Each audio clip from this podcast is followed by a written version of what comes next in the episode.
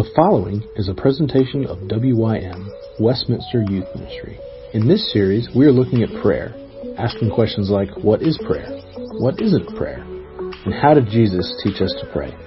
We hope you find it helpful.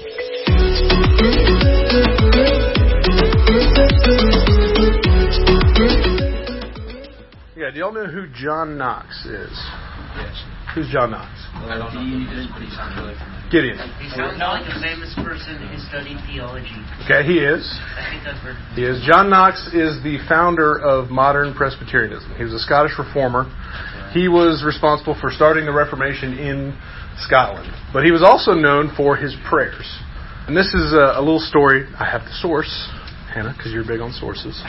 It's from it's from the copy of Our Daily Bread, April April 11th, and it's a story about uh, how other people viewed his prayers. So uh, here's here's a little story. While very ill, John Knox called to his wife and said, "Read me that scripture where I first cast my anchor."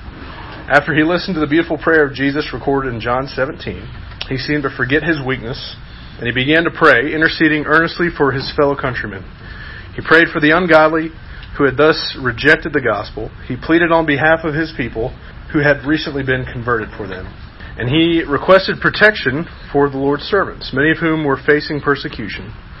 As John Knox prayed, his spirit went home to be with the Lord. And this is uh, this is you know who Queen Mary was, Bloody Mary. She was responsible for tons of Protestant deaths. She persecuted Protestants. This is what she said of of John Knox, and I think this is very powerful here. The man of whom Queen Mary had said, I fear his prayers more than I fear the armies of my enemies. And he ministered through prayer until the moment of his death. So our prayers have power.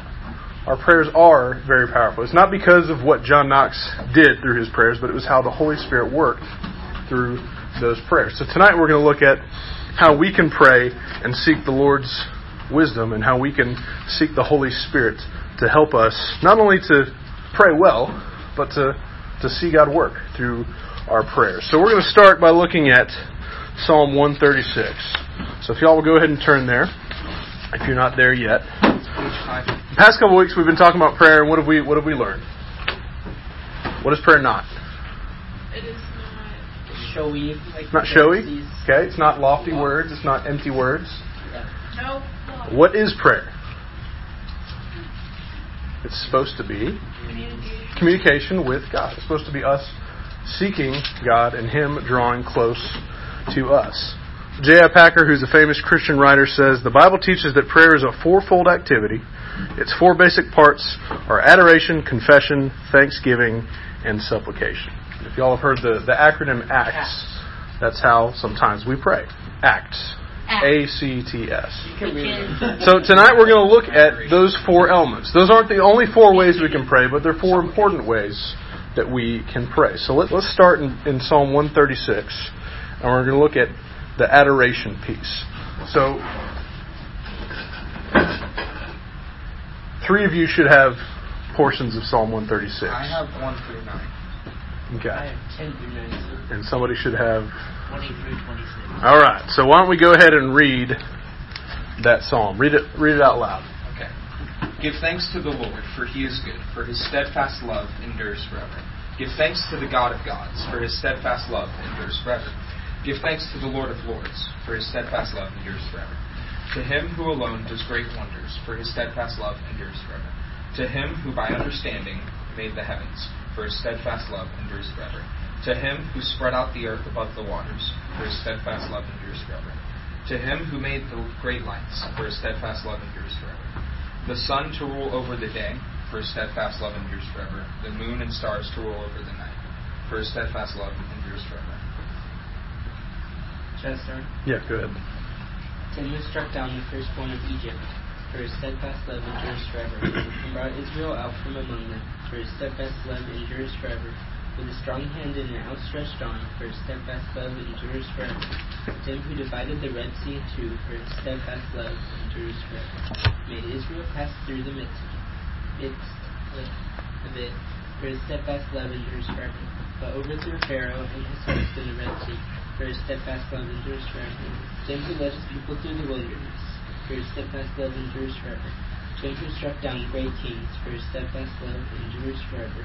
He killed mighty kings, for his steadfast love endures forever.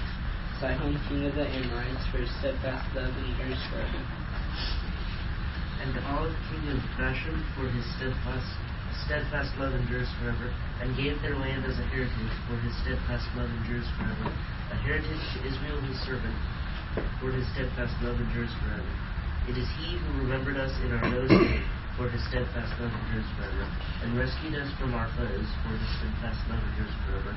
He who gives food to all flesh, for his steadfast love endures forever. Give thanks to the God of heaven, for his steadfast love endures forever. Okay, so what is happening in this psalm? Praising God. Okay, there's praise. Okay, uh, reflecting on God's character and His attributes should draw us to praise Him more.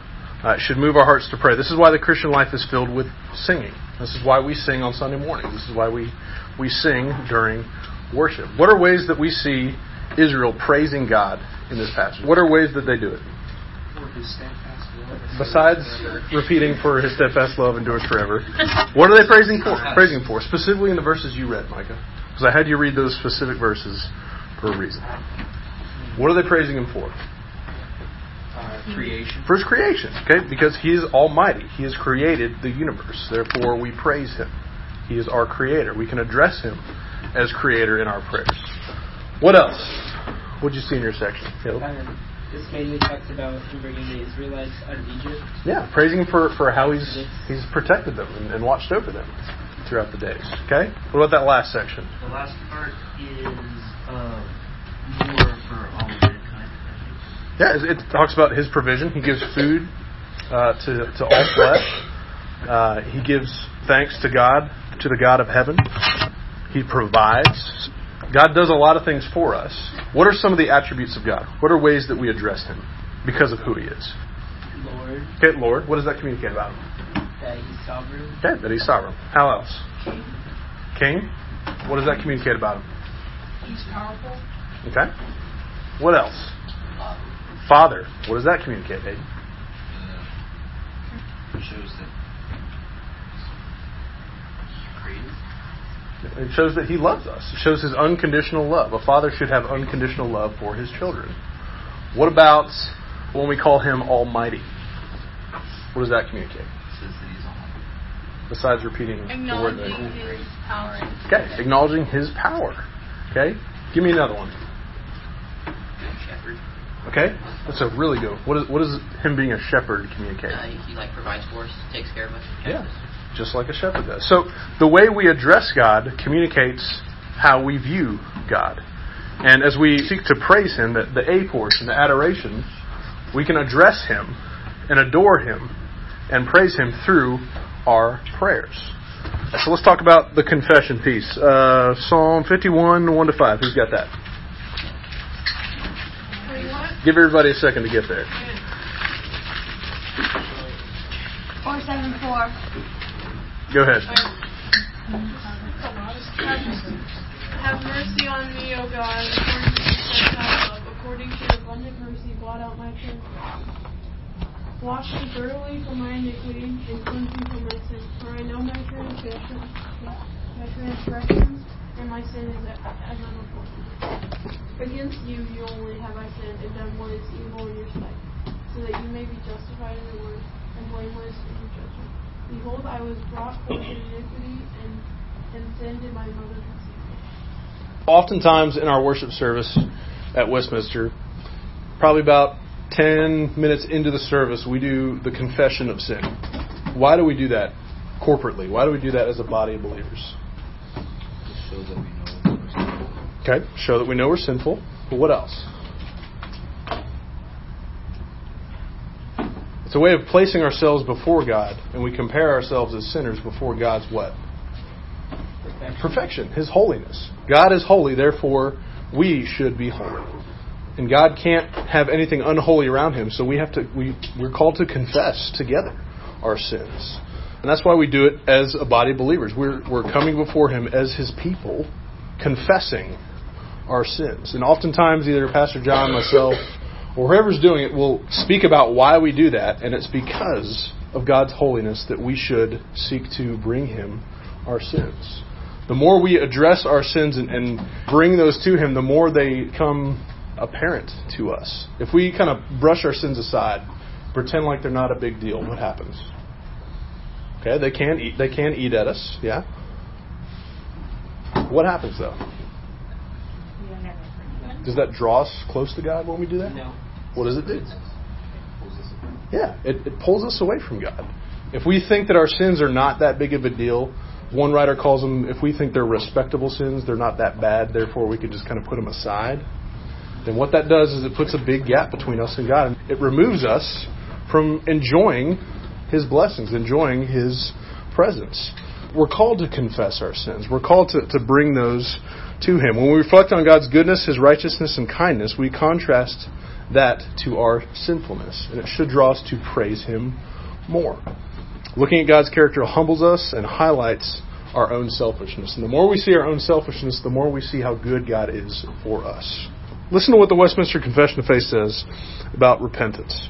It says, Mankind ought not to content themselves with general repentance, but it is every man's duty to endeavor to repent of his particular sins particularly. What do you think that means? If we're to repent of our, our particular sins particularly, what do you think that's calling us to do? I don't know, like maybe like It's really cool language. I, I really like the language of this. Be particular about a particular sense. So like individuals, like you're not just like, yeah. Okay, we're getting there. Generalization, it's Yeah. Okay, we're, we're, we address we address individual. You're all kind of getting to it. We we address individual sins. Now that doesn't mean we can't pray for our sins as a whole. I think that's good. Say, Lord, please forgive me for my sins. But if I'm struggling with anger, and I know I'm struggling with anger, God wants you to take that to Him. And He wants you to confess that to Him and say, Lord, help me with my anger. I, I get so frustrated with my brother or sister, or I get so frustrated with my parents, or I get so angry when my friends do this. God wants you to bring those specific prayers to Him. So we repent of our particular sins, particularly. We bring those to Him. What the writers of the Westminster Confession were doing is they're communicating the importance of repentance. Y'all know what repentance is? What's the difference between confession and repentance? repentance is truly being sorry for what you've done, not simply saying I have done this. It means that you want to be better and you want to change. Okay? turning away from your sin completely. Yes. So the difference between confession, confession and repentance go together, but the difference is repentance involves action. Repentance involves taking ownership and, and seeking change. So my, I've used this illustration before. I'm going to use it again. My youth pastor did this all the time. Pretend like this whiteboard is my sin. I, lo- Wow. I love my sin. Okay, I go to it every day. Hold on tight to it. Okay. What happens when I when I repent of my sin? What do I do? I walk away. I walk away from that, that sin. Now, there's going to be times when I walk back to that whiteboard and go back to my sin. But our goal is to get further away from our sin and closer to Jesus. What we do when we repent is we do a, a complete 180. We walk away from our sin. Doesn't mean we'll ever master it completely. Sometimes the Lord does give us victory over our sins, but sometimes we struggle with things. But the goal is to, to seek Jesus in everything that we do. And part of that is through confession and repentance. So That's why it's such an important part of our prayers. So let's turn our attention to Thanksgiving. Psalm 100. Who's got that? Psalm 100. Psalm 100. Go ahead, Hannah. Uh, make a joyful noise to the Lord, all the earth. Serve the Lord with gladness. Come into his presence with singing. Know that the Lord, he is God. It is he who made us, and we are his. We are his people, and the sheep of his pasture. Enter his gates with thanksgiving, and his courts with praise. Give thanks to him and bless his name. For the Lord is good, his steadfast love endures forever, and faithfulness to all generations. Okay. What, See a trend with this what are things that you are thankful for? My family, Your family. Why are you thankful for your family, Caleb? because I love them. Aw. Sweet. You hear that, JD? He loves you, man. JD's like, what you talking about? What else? What else are y'all thankful for? Jack. Okay. Jack Anderson. Friends. Okay. I'll be there for. Oh, that's very nice, Will. What else? So What else are y'all thankful for? Um, food. Why are you thankful for food, Jenny? It is good. I am so thankful for. I'm a little bit too thankful for food sometimes. Okay. I don't think you can be Every What else? The ability to go to church every Sunday. Okay. The ability to be able to worship. Wow. Okay, Mike. Yes. I am thankful that now it takes me seven minutes bike ride to get to school. That's awesome. I had to take hour and a half transportation to get to school. That is something to be thankful for. Wow. Okay. What else? What are things that y'all are thankful for? Gideon. I am thankful that I can walk to school so my mother does not force me to exercise. Exactly. Okay. Exercising is good. Give me one more. What, are, what else are y'all thankful for? I'm thankful for exercise. Asa is thankful for exercise. For my exercise. beautiful dog. I'm thankful for my dog. I love my dog. Ca- Carabet. Thankful for volleyball. No, For what? You're thankful for volleyball, something that you can do that you enjoy. Asa. I'm thankful for you. I'm Thanks, thankful that I'm man. not starving. That's my boy Asa right there. All right, so we should be thankful in our prayers. We should give thanks to God. Why? Why should we? Why should we have thanksgiving in our prayers? Because we wouldn't have it without God. Say that out loud. Uh, because we would. Say it louder. Say it loud. Oh, okay. It didn't come out Shout right. it. Stand up and say it. Uh, because we wouldn't have anything without Him. Yeah, because all things that, that we have, all the good things that we enjoy, are gifts from God. Now, if somebody walks up and gives you a gift, what is the appropriate response? Open it. Thank you. You're. Open it, yes. You're welcome. I have done that on multiple occasions, and they're like, "Here you go." I'm like, "You're welcome." Yes, I get it. make sure I'm that like, "Oh was not dangerous because if a stranger walks up and gives me Someone you know. Okay? Someone you know comes up and gives you a gift. The appropriate response, no matter what the gift is, is what? Thank you. Thank You're welcome. What if it's a Okay, guys. Okay. Shh. Let's focus actually though. Thank you is the appropriate response. Okay? You don't you don't receive a gift and be like, "What? That's it?" You don't receive a gift and be like, Psh, "Whatever." No. When someone gives you something, we should be thankful for it. What has God given us? Life. Life. All the things we just talked about. He's given us the greatest gift of all in Jesus. Now, if we're not thankful for that, then I hope you pray about that because if you're not thankful for Jesus, then something's a little bit off. But we should be thankful. We should bring our thanks to God. It says, enter his gates with thanksgiving. So when we go before him, when we put ourselves before him in prayer, we should be entering that place with thanksgiving. Last one, supplication. Who's got Psalm 3? All right, give us a second to get there, okay? Alright. It's page 448. We have different Bibles, but we have the same page numbers. This is awesome. Wow. Maybe we have the same Bible. Psalm 3. Jack, go ahead. O Lord, how many are my foes? Many are rising against me. Many are saying of my soul, There is no salvation for him in God. But you, O Lord, are a shield about me, my glory and the lifter of my head. I cried aloud to the Lord, and he answered me from his holy hill. I lay down and slept. I woke again, for the Lord sustained me. I will not be afraid of many thousands of people who have set themselves against me all around. Arise, O Lord, save me, O my God. For you strike all my enemies on the cheek. You break the teeth of the wicked. Salvation belongs to the Lord. Your blessing be on me. Okay, do y'all know who Absalom is? Yes. Who's Absalom? Jack. Uh, he was David's son. He was he was one of David's sons. Okay, and Absalom wanted to kill David. And the reason he wanted to kill David is because David was angry that Absalom killed his brother. It's a big family drama. Lots of drama.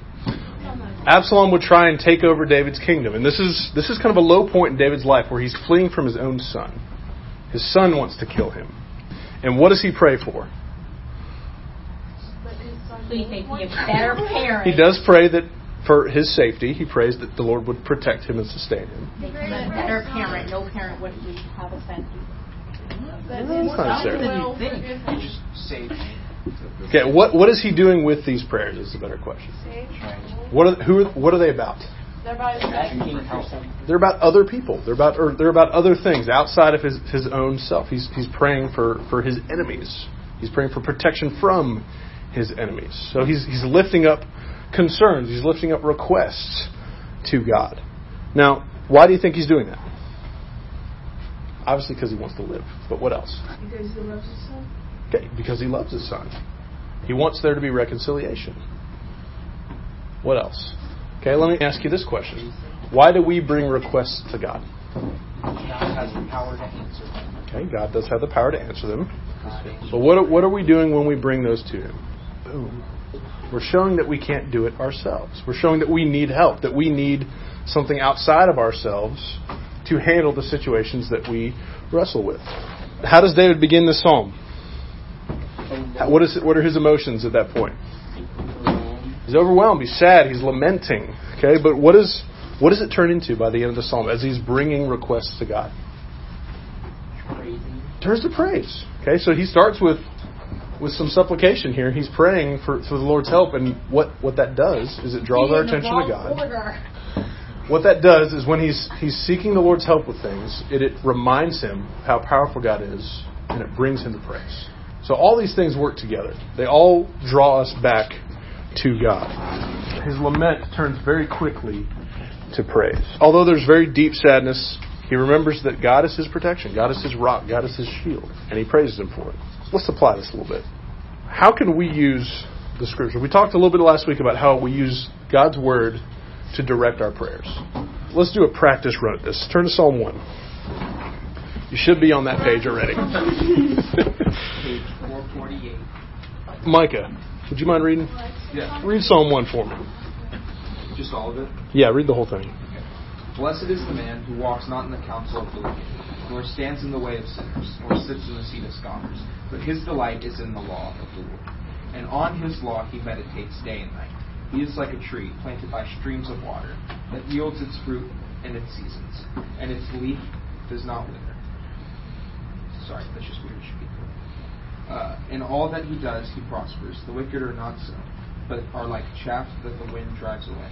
Therefore, the wicked will not stand in the judgment, nor sinners in the congregation of the righteous. For the Lord knows the way of the righteous, but the way of the wicked will perish. Okay. How could you turn this into a prayer? Or how can this portion of Scripture direct the way you pray? Take one line out of that and take a stab at it. Ask the Lord to allow you to prosper like a tree planted by streams of water. Okay. Let, him, like, let you produce fruit that uh, will affect others' life. Yeah. Yeah. You can ask for him to help help him to meditate on his law day. Yeah. Lord, help me to, to dwell in your scriptures. Help me to dwell in your your word.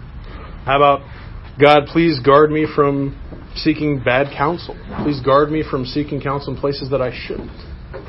Or Lord, thank you for giving me your scriptures. All right, let me let me close with with this. This is from uh, another book by J.I. Packer called Your Father Loves You. He says each Christian's prayer life, like a good marriage, has co- has its common factors about which one can generalize, but also its uniqueness, which no other Christian's prayer life will quite match. You are you, and I am I, and we must find out how we can communicate with God better. And there's no recipe for prayer that can work for us like a handyman's do-it-yourself manual or a cookery book, where there's there where the claim is that if you follow the instructions, you can't go wrong. Praying is not like carpentry or cookery. It's the active exercise of a personal relationship, a kind of friendship with the living God and His Son, Jesus Christ. And it goes way more under divine control than under ours. Books on praying, like marriage manuals, are not to be treated as with slavish superstition, as if the perfection of technique is the answer to all difficulties. Their purpose, rather, is to suggest things to try. But as in other close relationships, in prayer, you have to find out by trial and error what is right for you and how you can learn to pray by praying. So the best way that we can communicate with God better is to what? Is to pray. Okay? We, we learn how to better communicate with one another by doing what? By communicating with one another. That we can learn how to better communicate with God the more we are praying. So my challenge to you all is to kind of do what we just did with those two psalms. Pray through Scripture. use Scripture to guide your prayers. This is not a foolproof way to make your prayers perfect and good. You don't have to have all four of these in order for God to hear your prayers. These are, this is just a, helpful suggestion. It's a, a helpful and easy way to, to remember how good God is. So as you're praying, you can think about ways to praise Him. You can think about things to confess, things to be thankful for, things to, to lift up uh, to Him. That's what I want y'all to, to be encouraged with. Seek the Lord in prayer. Seek His Word to help you pray better. All right, Addie is ready to go. Yeah, so uh, well, let me pray and close us, and then we have an announcement, and we also have a prayer request from someone. So let's let's pray. Heavenly Father, we do thank you for all that you've done for us. We do praise your name. We thank you that you're our shepherd and our guide, our protector and our rock. We ask that you would be with us now, help us to enjoy fellowship, and help us to leave here better because we have spent time in your word. We pray this in Christ's name. Amen. Thank you for tuning in. We hope this has been helpful for you. And keep an eye out for new audio upcoming from WYM.